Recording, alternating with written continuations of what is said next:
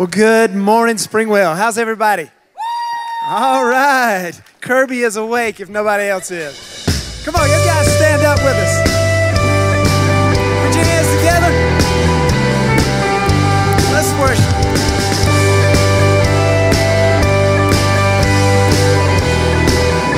All right, here we go. Lord, how you love me, I don't deserve grace on top of grace.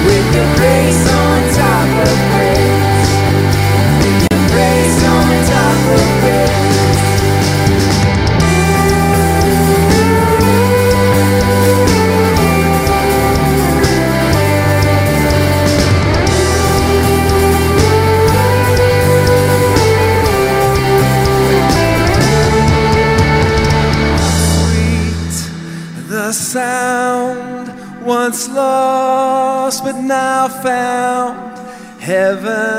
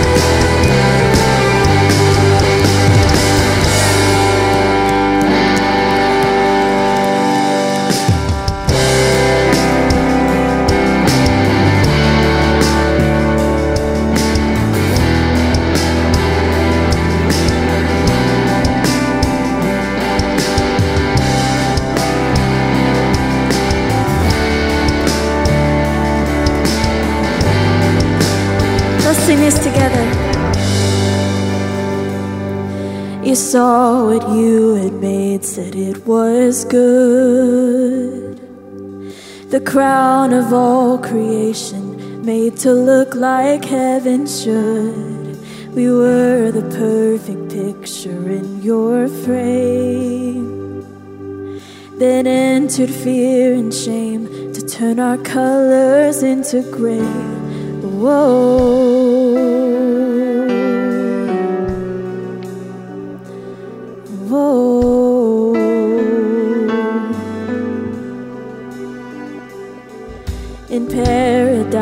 Left standing in our mess. We heard your voice and ran to cover up our nakedness. We couldn't clean it up, we tried our best. The accuser pointed fingers, questioning our worthiness. Whoa, but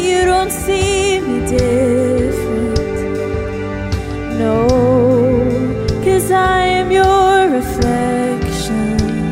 Let's sing this out. Cause you don't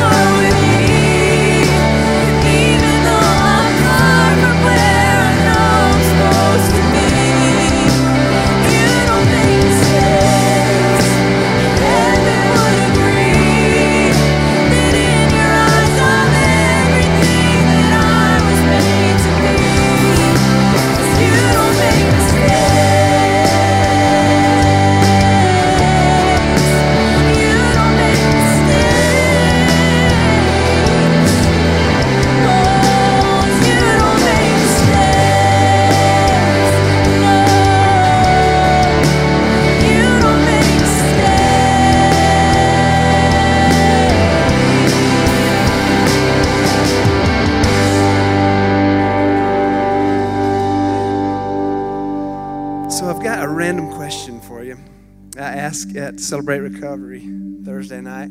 Do any of you guys follow the royal family in England? Does anybody? Oh, we got a couple of people.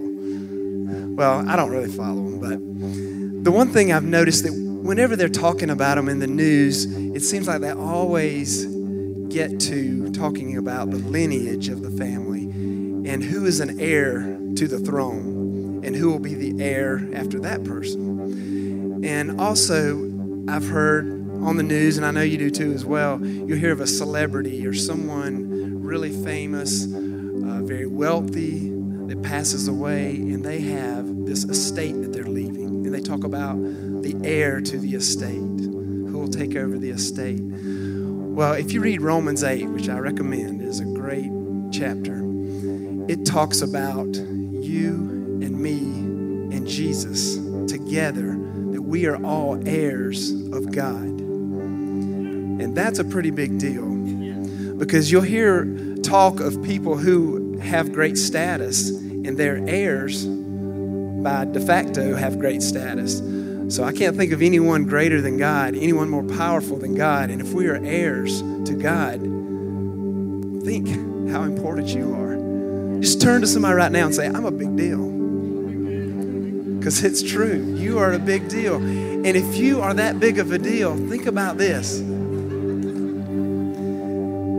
He will never leave you alone, He will never forsake you. You are that important to Him. And a lot of times the devil tries to trick us, tries to deceive us. It's what he does best. And so I love the bridge of this song when it says, and it leaves me again, when the lies speak louder than the truth, remind me that I belong to you. And when I can't see through the dark of night, remind me you're always on my side. He is there for us. He loves us and He is with us. Will you sing this with us? Because we are children of God. We are His sons. And we are His daughters.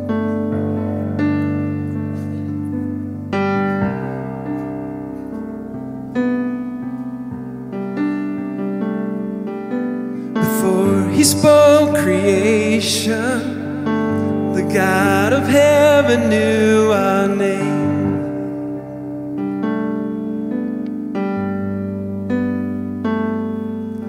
Formed in His reflection, we are His glory on display. And His heart is good, He is always kind. Cross, He proved He is on my side. We are the sons, we are the daughters of God. No matter where we go, we're close to the Father's heart.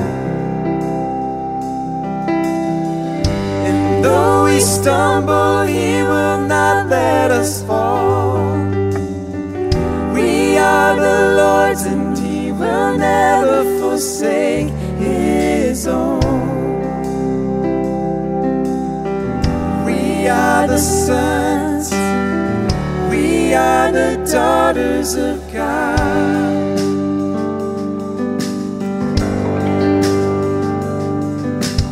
Love He lavished on us and called us children of God.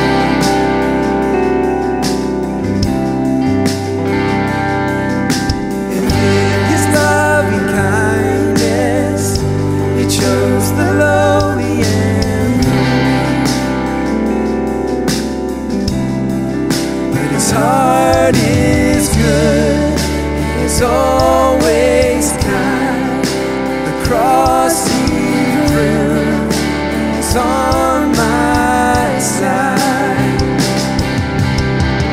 We are the sons, we are the daughters of God. No matter where we go, we're close to the Father's heart. Stumble, He will not let us fall. We are the Lord's, and He will never forsake His own.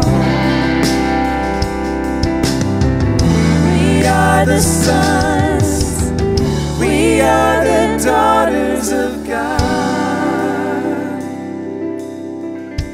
This is the part of that song where it says, When the lies speak louder than the truth, remind me that I belong to you.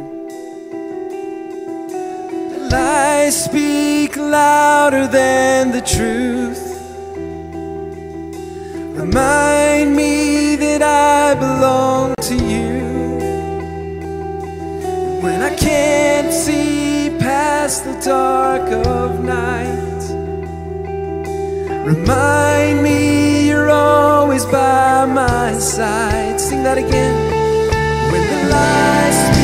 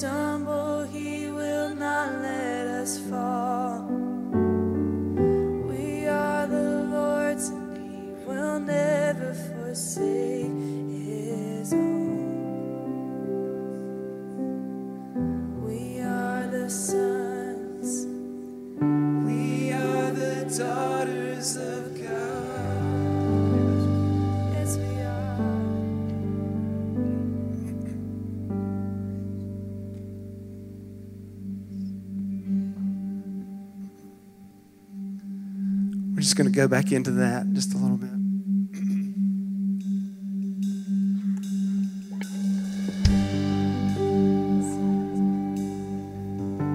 God, we just thank you for this time. We thank you that you love us so much.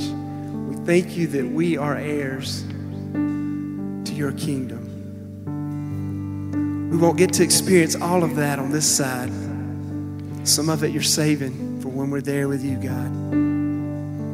The great news for us here is those who don't know you, that you can know Jesus today and you can be an heir as well. Sing this with me. We are the sons, we are the daughters of God. No matter where we go, we're close to Father's heart. And though we stumble, He will not let us fall. We are the Lord's, and He will never forsake His own. We are the sons. We are the daughters of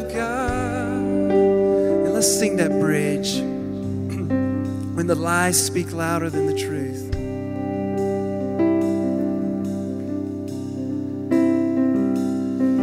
When the lies speak louder than the truth. Remind me that I belong to you when I can't see past the dark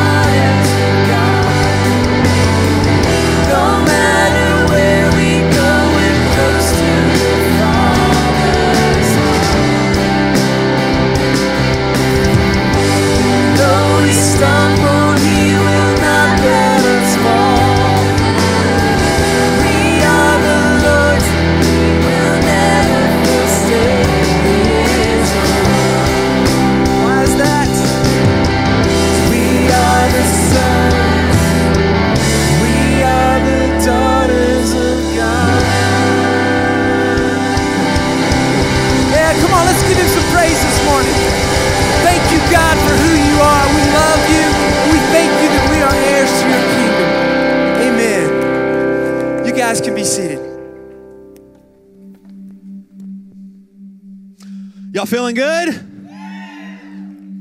After that, y'all kind of have to yell or something. Otherwise, that would have been really awkward. Um, we are uh, we're, we're so glad you're here this morning. I do have a shadow. Um, this is Eli Neal. Everyone say, "Hey, Eli." Most of you probably know Eli. He um, he and his family have been here since he was five. Um, I asked him in the first service how old his mother was when they came here, and then I said, "No, they don't answer that." Um, but since he was five, um, the entire family serves in the church, and the reason why he is standing up here, partly because I tried to find someone as good looking as me, and I finally did it, um, and so. Just kidding. Uh, but the reason he's up here is he's going on a mission trip with spring break, right? Spring break, um, he is going on a mission trip to Ecuador with um, a Bible study group that that he's a voluntarily um, a part of. And here's here's what he needs. He, what he needs from us. He needs um, seventeen hundred dollars to go on that trip. He's going to be working with kids. He's going to be working um, some construction stuff like that this spring break. But he needs seventeen hundred dollars. Um, and so, what I'm up here to ask you to do is to give above your regular tithes whatever you can, whatever you have. Um, if you could, if, if, you're giving in an envelope, make sure you write down there um, Eli mission trip. If you're giving at the kiosk, make sure you touch the right button, or if you're giving online. Um, also, if you can text the word Eli to the number that's going to be on the screen in just a minute. But um, I'm just we're just asking you to to give above your regular tithes and offerings. At Springwell, we want to be a church that that that helps people serve, that helps people connect, and helps people help others, but not just inside the walls and not even inside um, our city or our community, but we want to send people out and we want to be a giving church and we want to be a church that, um, that is the epicenter to God doing some really, really cool things through it. And uh, so if you could, and if you would, um, if you could give to, um, to Eli's mission trip, that would be, that would be awesome. Um, for the rest of us, um, and for those of you that are first-time guests, this is part is not for you. We don't we don't want your money. That's not why someone brought you. But for those of us that are regular tenders, it's time for us to worship through giving as well. Our regular offering. If um, if you need to know how to give, you can text the number. It's about to be on the screen. You can give in the bucket as it passes by. You can give online in the key. Y'all know all of that stuff, even though we repeat it every week. Um, and so, anyway, but you know how you can you know how you can give. Remember, if you're giving to Eli, make sure you indicate Eli. Um, and um, if you're on the left side of the road, there's a bucket under your chair. You can pick that up and pass that thing to the right. Thank y'all for being at Springwell.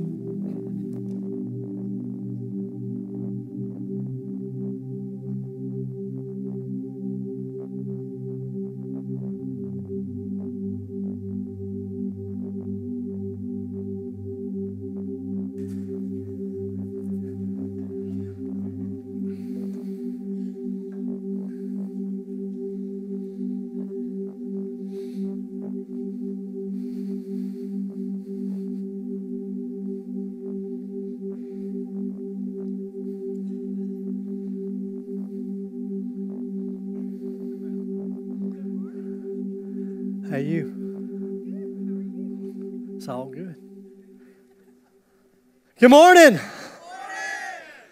How about all these uh, young folks over here? Uh, we had, Karen and I actually had eight, 15, 34 uh, uh, middle school girls uh, at our house over the weekend. And I, honestly, it was easy. I don't know why you're not volunteering to host a home. I mean, I'm, I'm not kidding you. I'm, when I say that, I mean, I'm just as legit as I know how to say it. Uh, and so you might ask, why would you do that? Uh, Karen volunteers. no, listen, uh, we, we need to do everything we can to support every ministry that we have, but occasionally we get an opportunity like this to be able to, to maybe serve, uh, to let staff know to our youth know that they have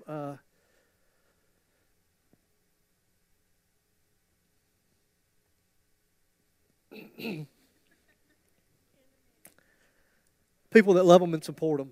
And we are so thankful uh, for Brian and Michelle and uh, what God is, how He's blessed His church with folks who have a call to work with youth and, and love them and have a passion to do that.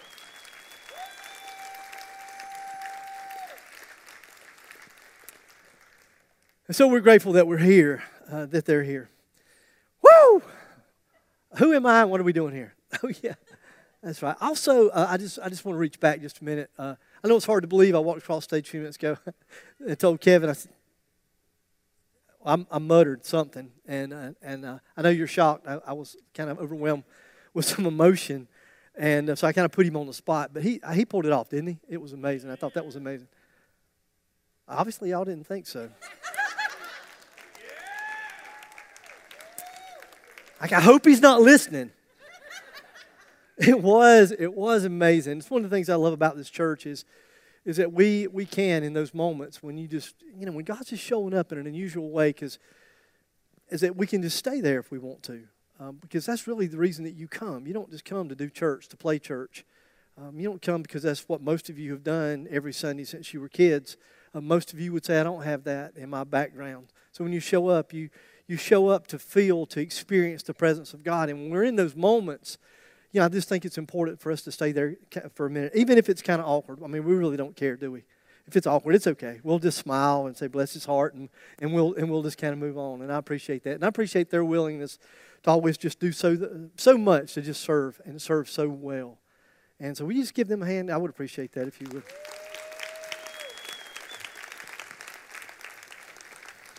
So, if you're brand new to Springwell, if this is like your first Sunday, uh, we've been in a series and we're talking about rest, but we're not talking about any kind of, of rest. We're not like talking about physical rest or necessarily emotional uh, rest. We're, we're talking about rest from this really deep, deep soul weariness. Now, sometimes you're really, really tired. Sometimes your soul is really weary, and sometimes you can point to the thing. You can point to the burden. And as soon as I said that, you said, You're exactly right. And so there's been a burden that maybe you've been carrying for a very, I'm not going to tell her that he just pointed at his, he just pointed at you. I'm sorry.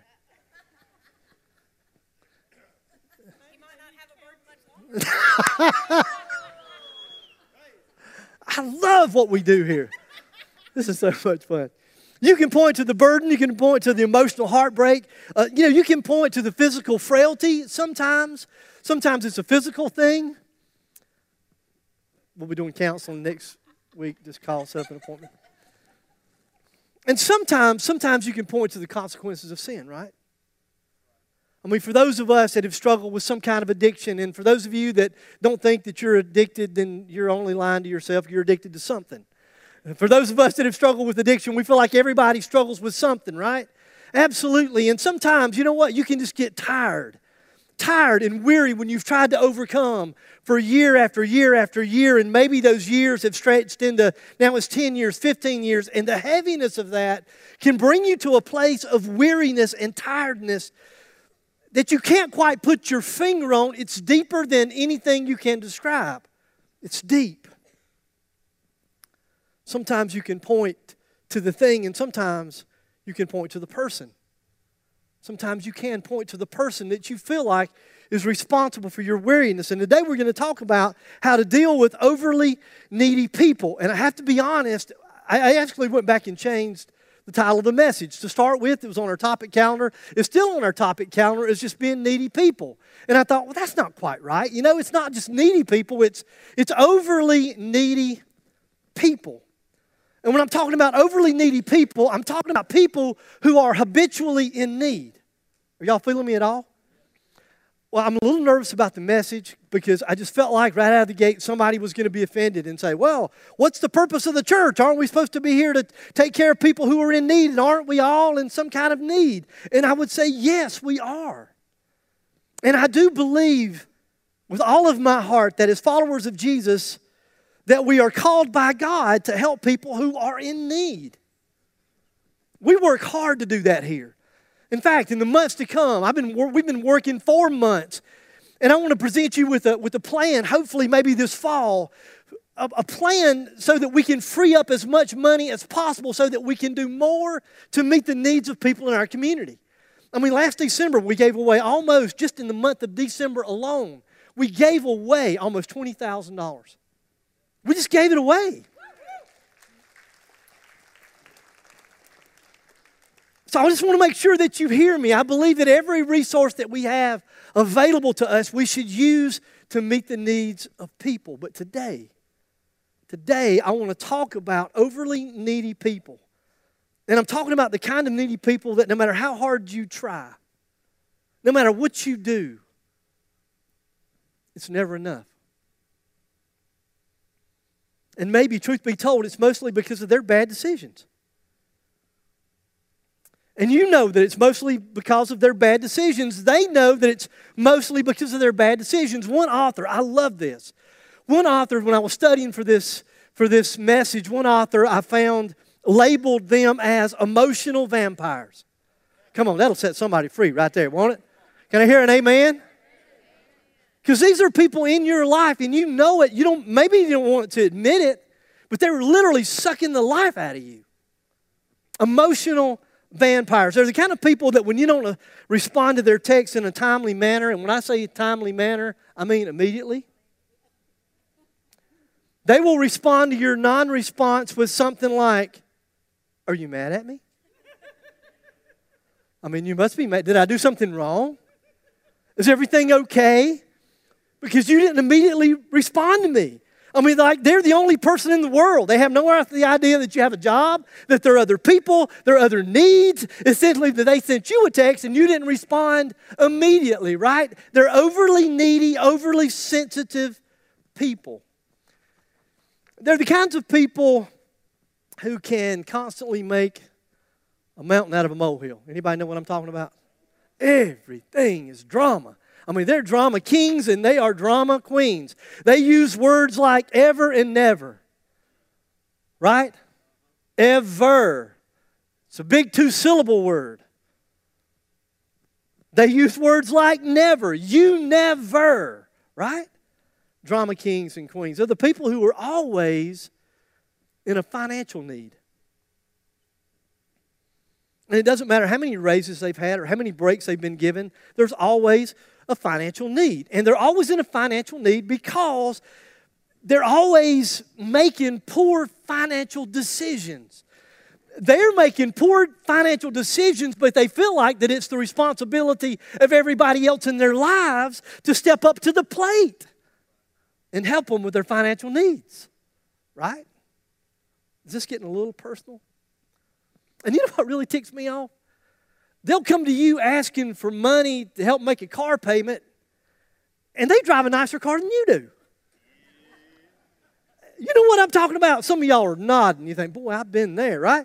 I mean, they come to you, saying, can you help me? I got to pay my MasterCard because I charged $1,000, you know, at, the buckle. I mean, they dressed, they dressed the part, they looked the part, and they're coming to you and they want you to finance it for them. They're always with a financial need because they're making one bad decision after the other, after the other, after the other. As a follower of Jesus, I want us to have a heart full of compassion for those who are in need.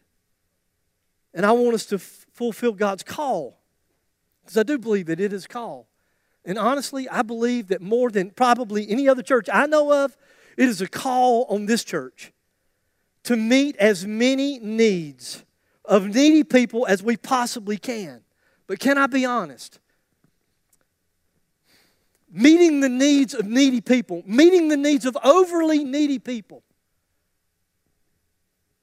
creates a tension.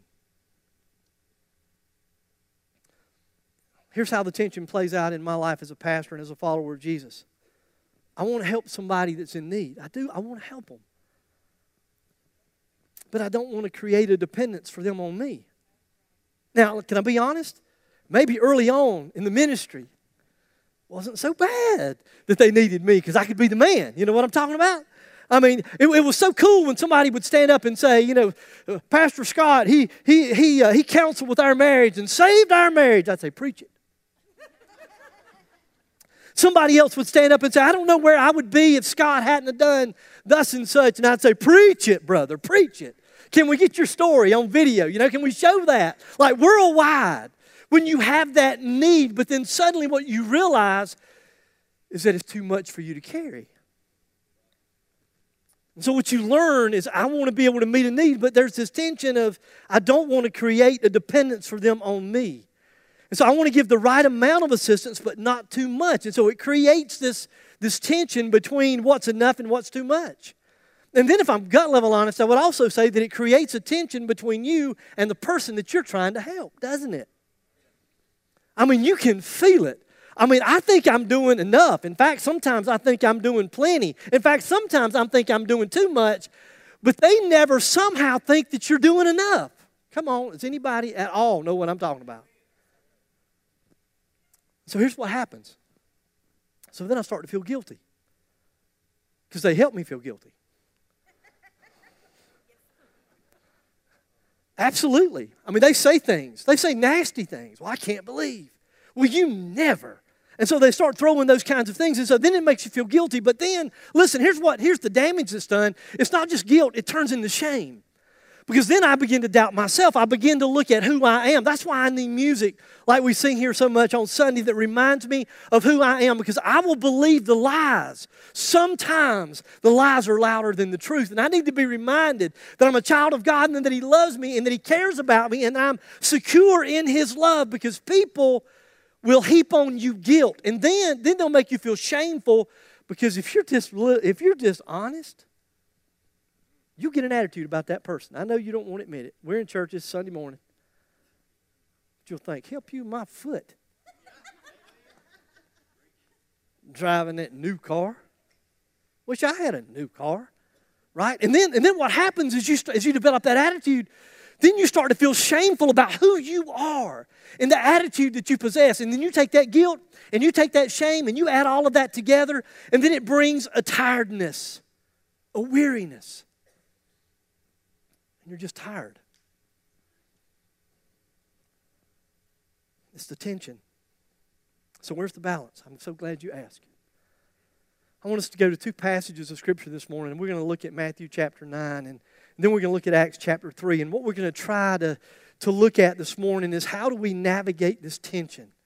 This tension that's going to exist. How do we remain full of compassion, wanting to help with everything that's in us, wanting to do the right thing, but not wanting to do? How do we navigate that tension? Let's start with Matthew chapter 9. But when he saw the multitudes, he being Jesus saw the multitudes, he was moved with compassion for them. And that's a really, really, really important little phrase was moved with compassion for them because they were weary and, they, and scattered like sheep having no shepherd. And that phrase, moved with compassion, really just comes from one Greek word. Let me tell you what that Greek word means. That Greek word means from the intestines, from the bowels. It's nasty stuff. Are you with me? We don't like to talk about that in church, but it's that gut feeling, that thing that's deep down inside of you.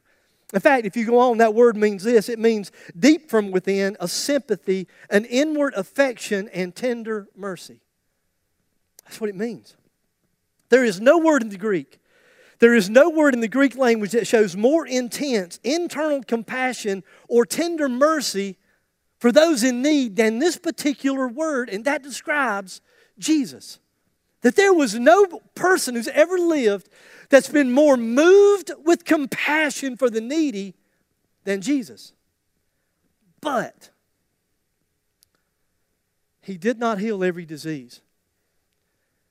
And he did not, he did not grant every request. And, and that's what causes us to struggle, isn't it? Why one and not another? It's because he, he's Jesus and He knows. So, what I can't do for you today is give you this cut dry. Here's what you do every single time for every single person who's in need or overly needy. Here's the thing you are going to have to trust your relationship with Jesus to the extent where you can hear the Holy Spirit when He whispers in your ear and tells you what you need to do. And if you're just out there willy nilly, all on your own, trying to meet every need, then you're going to grow tired and extremely weary because that's not in the position that God has called you to. And maybe you'll be guilty of being like me in the beginning, where suddenly you found a niche and it makes you feel good that you're needed and wanted and that you saved a marriage or you saved that person's life, literally. You're going to have to depend on the Holy Spirit. So as we try to help people, let's, let's live with this tension of knowing that, that God has to direct us each and every single time.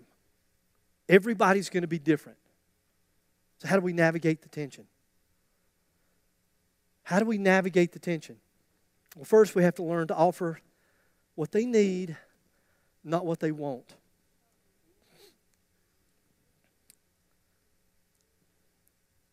You have to know, you have to learn, you have to listen to what they need, not what they want.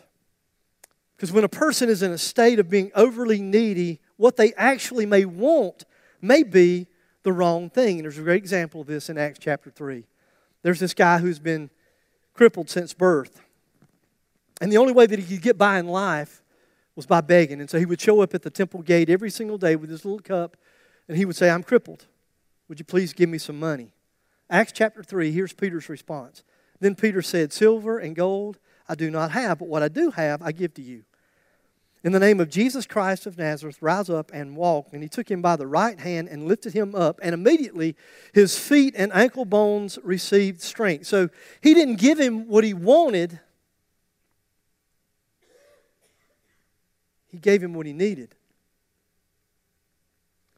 And there are going to be times when God is going to give us the wisdom to be able to look at a broken, hurting, needy person and to recognize what they need, not just what they want.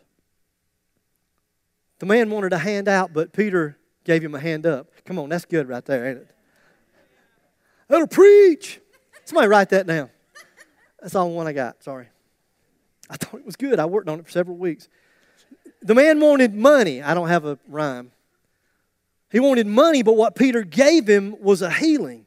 And so you have to decide in those moments when you are dealing with overly needy people, you have to decide am I going to be led by them or am I going to be led by God? And it's tough. It creates that tension, right? So let me give you a couple points to help you. First, you have to identify what the real need is. And so you're going to have to ask the Holy Spirit, like I've said several times, to identify or reveal that need to you. For example, they may look at you, and I've, I've had this, I'm sure that you have too. I, what I need is, I need you. I need you. I need more time spent with you.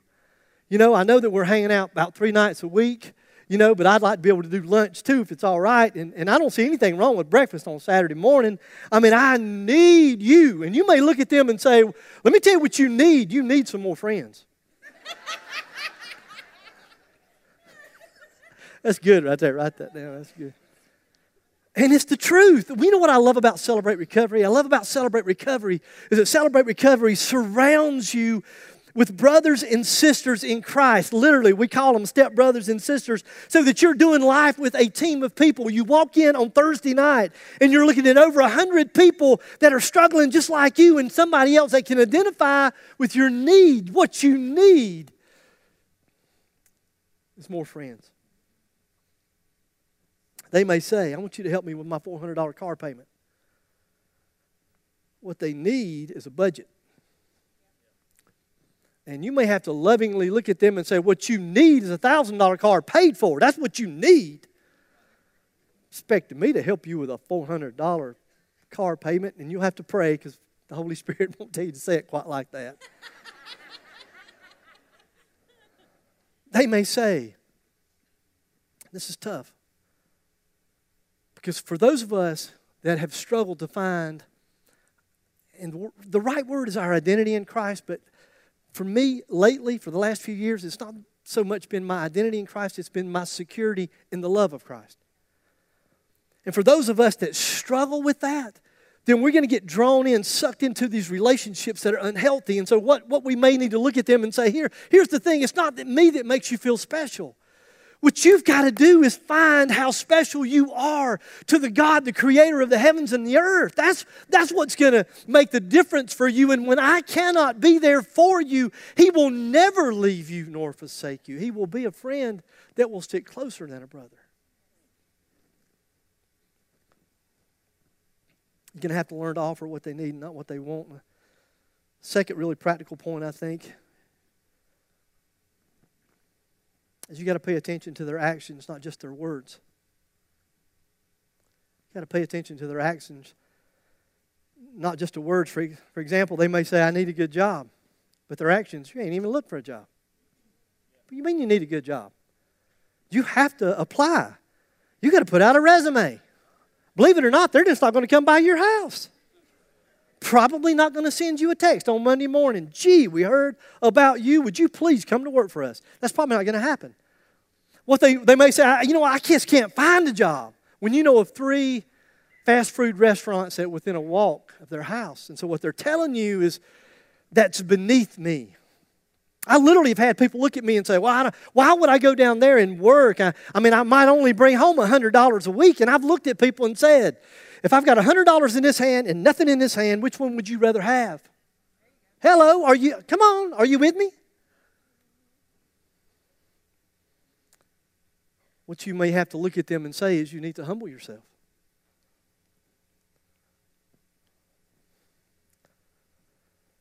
So we need to look at their actions, not just their words. And so, how do we navigate this tension of helping overly needy people? First, you have to offer them what they need and not what they want. And second, oh, I wish I had learned this. I didn't. I didn't learn this until it was way, way too late for me. This, this is huge. I'm going to say it, and you're going to go, that's nothing. It, it, is. It is something. You have to learn to set boundaries. You got to learn to set boundaries. I didn't set boundaries. I thought I was going to be super pastor and work first, second, and third shift. I remember, oh man, I remember uh, about two o'clock one morning. I was coming home, and I, y'all, I used to wear these big, ugly. You know, y'all ever go to the gym with the big, ugly, baggy, look like MC Hammer pants. I had, I had, I had, I had some of those on, and I had a sweatshirt that matched because I looked good, and. Uh, and it was two o'clock in the morning, and I had just left this guy, and so I had I had some acid with me, about two sheets of acid. Some of y'all don't even know what that is, and that's probably really good. Others of you know.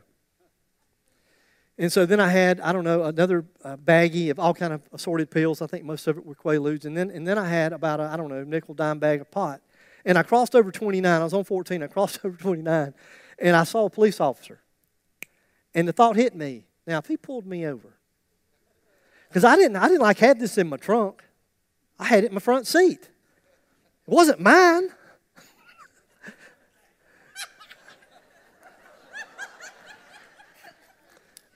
To which every officer, that's exactly what they say. Well, I don't know, it's not mine, sir. I don't know where that dope came from, you know, it's not mine. And I, re- I remember, and I thought, man, you know, I work first, second, and third shift, and I've been out at 2 o'clock in the morning and 3 o'clock in the morning, and I've said some ugly things to people. I remember one guy said, Well, I, I'm going to be at church in the morning. I said, Oh, yes, you will. You've kept me out. I've been here from 2 till 5. Oh, you'll be at church. His mama said, No, he's tired. I said, Tired or not, he will. And I said some other stuff. Y'all don't need to know about that. And he, he was at church. He didn't come back the next week, but he was at church that Sunday. I, I didn't set boundaries. Let me give you this verse of scripture because it's really, really powerful. It's Mark chapter 1, it's verse 35. Then, when the morning, having risen a long, a long while before daylight, he went out and departed to a solitary place, and there he prayed. And just so you know that he there is Jesus. And here's the thought that occurred to me if Jesus, who was the Son of God, needed time to get away and to hang out with his daddy, how much more do I need it? And over the years, quite honestly, it's where I've learned to draw my strength and to find my security of knowing who loves me. Because when you're trying to, to minister to people that are overly needy, you will walk away feeling lonely a lot of the time. You will feel like a loser a lot of the time. You, you, you will allow them to place guilt and shame on you that God never intended unless you're spending time, unless you find the security in your relationship with Him, it'll never be enough. It never will. And then, last, certainly not least, if I'm going to help overly needy people without losing my mind, this one's really, really tough. I'm going to have to learn and allow them at times to experience the consequences of their own decisions and actions and sin.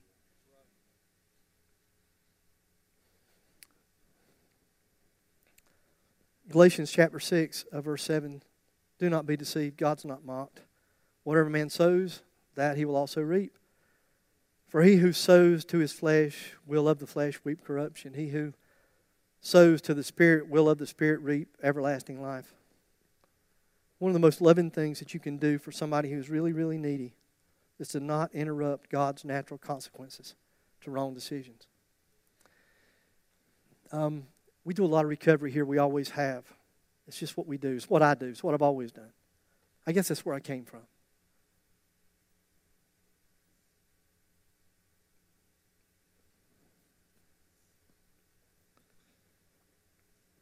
One of the most difficult things for us to do is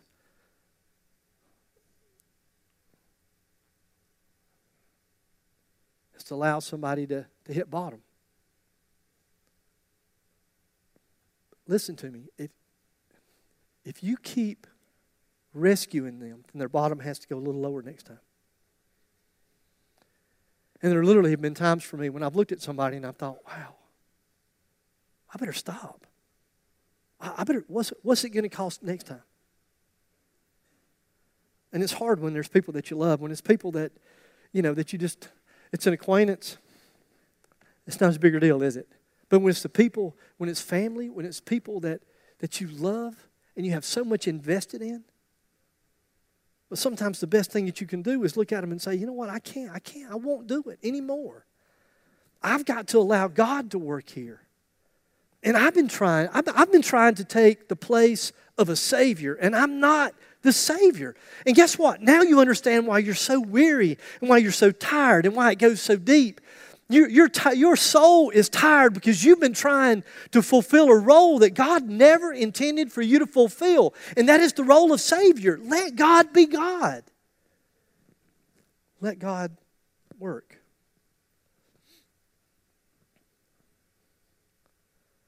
Do what God calls you to do. When God doesn't call you to do it anymore, don't feel the guilt or the shame.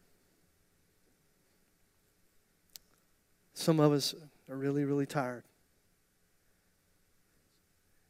Jesus said in Matthew 11, Come to me, all of you who are weary, who carry these heavy burdens.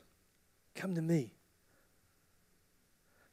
And let me give you rest. And this, this is not just any kind of rest. This, this specifically, study it, go home, dig into it, look at it. This is not just a physical rest. This is not just an emotional rest. He specifically here is talking about a soul rest.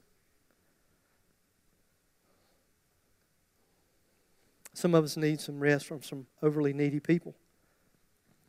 You've been trying to be the Savior and you're just wore out. And so it's easy. Stop it.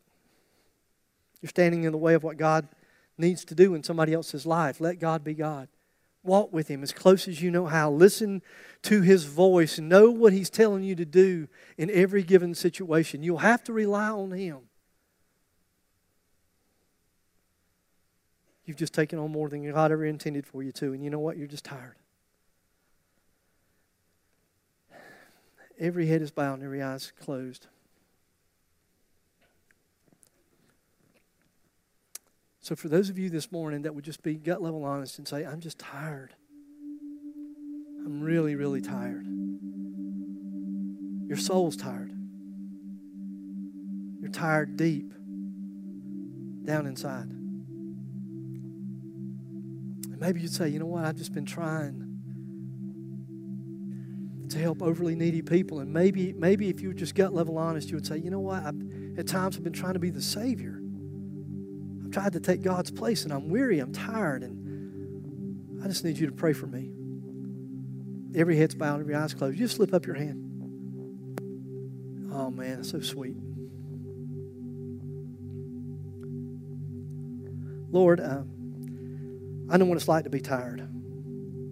Soul tired, Lord. Deep down tired.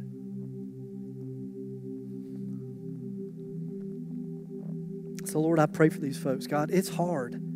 Lord, there's people that we love, and God, we have to struggle with that tension of what's enough, what's too much. Wow, God, it's hard. And then, Lord, you know, with people that we love, it's it's even more difficult. And then, God, it creates this tension. It creates a tension with you, and if we hear you, can we hear you? Did you say what we thought you said? And then, Lord, it creates tension with the people that we're trying to help. Lord, can, we just find ourselves in a mess and we're just wore out. Lord, for those folks that slipped up their hand, God, I do pray with all of my heart that you will just help them to find their rest in you because that's where it comes, God. I know for me personally, Lord, it is nothing but me hanging out with you. That's the only place I find my rest. I find security in the love that you have for me. And lies become louder than the truth. Man, I just have to rely on you.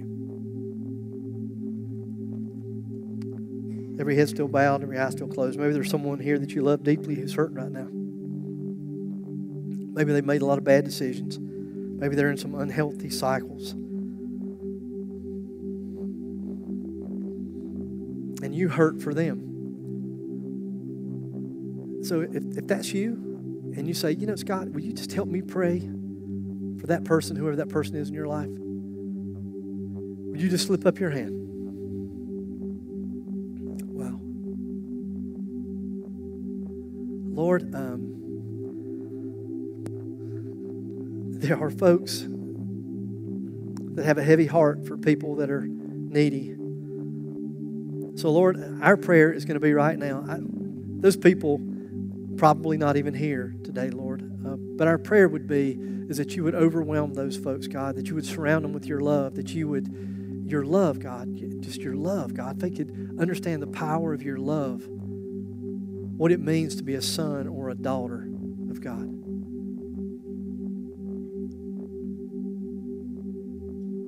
So, Lord, we pray for those folks. Others of us in this place, if we're just gut level honest, you know what? We are those overly needy people. You are in need. And, and this message has been really tough for you. And you've just thought, like, wow, man, I'm that person. I'm that person that has drained other people. And I just want you to know that, that you matter, that you're important, that God loves you, that He's crazy about you, and that He wants to step into your life and to meet those needs. What you need is Him. It's not another friend here. It's it's it's Jesus. I mean, I know it sounds like the religious thing to say on a Sunday morning, but it is the truth. So if you're like one of those overly needy people, nobody's looking around, could you just slip up your hand so I can pray for you? Y'all look up here for a minute. I love this place. I love it because, because overly needy people can raise their hand and say, I'm one of those people. You know, and I'm, I'm, I'm an emotional vampire. I'm just sucking the life out of people in my life. And, and I, I don't know of many places that you could go that people could be that gut level honest. And so, will y'all help me? Can we just, like, as a group, as a family, can we just pray for those folks? I'm not going to embarrass them. I'm not going to have them to raise their hands so you can see who they are. Some of y'all were cheating. I saw you. And you're going to leave here bald headed. Pray every hair in your head falls out if you do it. I'm just kidding. Let's pray for those folks. Lord, uh, there were brave, brave people that slipped up their hands just a few minutes ago to say, God, they are one of those overly needy people. They recognize it, Lord. Lord, what we do not want to happen today is for them to walk out of this place, you know, feeling like they got beat up. But Lord, that they would feel loved, that they're important, they matter. And God, that there are people in their lives that do love them, but Lord, that most of all, that you love them. And God, I just pray right now, I don't even know how you do that, but you just step into their lives. Whisper in their ear and tell them that you love them.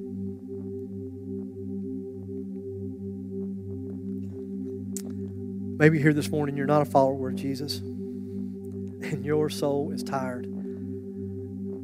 Your soul's tired and it's weary because you've been looking for everything else to meet a need that only God can meet. And so you're here this morning, and just by the fact that you're here, is you know that you've been searching. And so if that's you and you'd say, you know what, I'm not a follower of Jesus and I'm tired, my soul's tired, and I'm ready right now just to surrender my life to Jesus. So if that's you, maybe you just pray a prayer, or something like this, right there in your seat, seat, just quietly, silently. Maybe you'd say, Heavenly Father, I know that my greatest need is you. So I just acknowledge that you are the Son of God, and I thank you for your love. I know you're alive and well. Thank you for your love for me. And so I just ask you to forgive me of my sin. I surrender my life to you. Fill me with the Spirit, God, so I can spend the rest of my life serving you. Lord, uh, you're amazing. Thank you for your word, Lord, that gives us direction.